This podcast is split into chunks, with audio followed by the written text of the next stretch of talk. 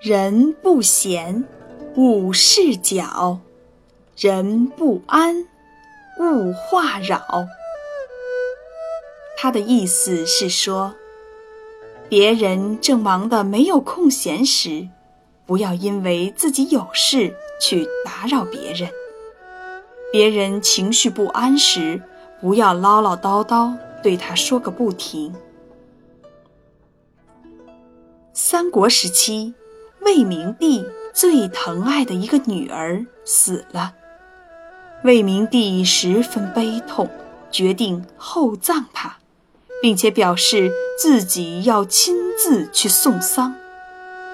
这时，大臣杨阜对明帝说：“过去先王和太后去世时，你都没有去送丧，现在女儿死了却去送丧。”这与礼法不合呀！